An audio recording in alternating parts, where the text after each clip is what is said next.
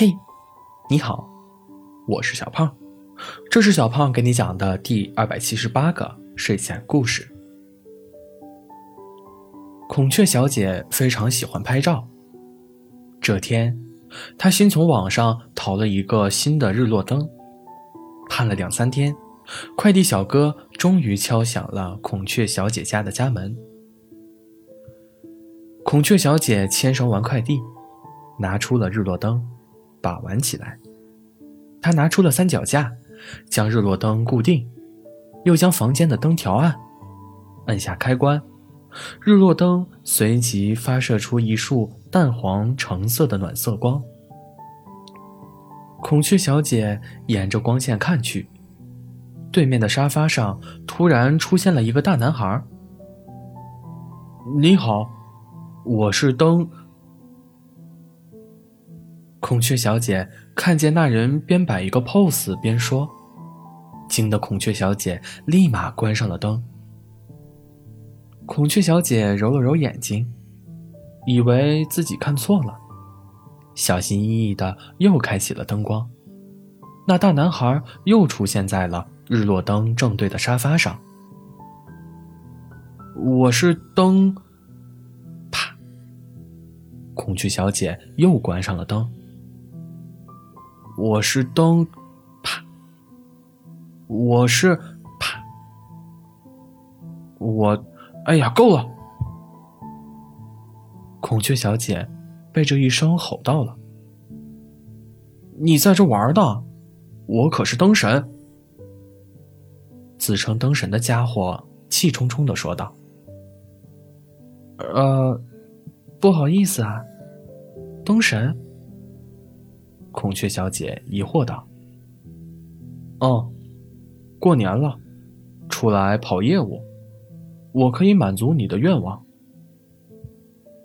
灯神摸摸他那油得发亮的头发。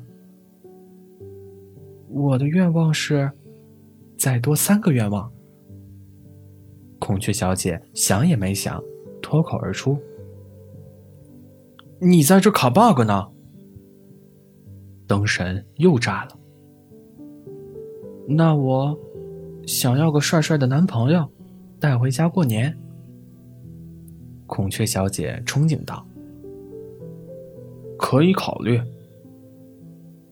灯神想，过年这会儿，自己撮合的没有十对儿也有八对儿了，这还不简单？月老见了我都得拱手。接下来几天，灯神不知道从哪儿搞来一堆帅哥的照片，啪的一声。扔在了孔雀小姐的面前。选一个吧。灯神神气地说。孔雀小姐拿起照片，一个个翻看，双眼放光。可是，等看完之后，却失落的望着眼前这个灯神。不是吧？这就是你的审美啊？他们不好看吗？灯神反问。虽然不想这么说，但他们还不如你呢。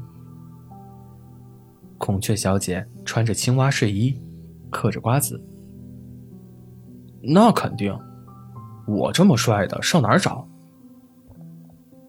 灯神看着这个眼前丝毫不注意形象的女孩子。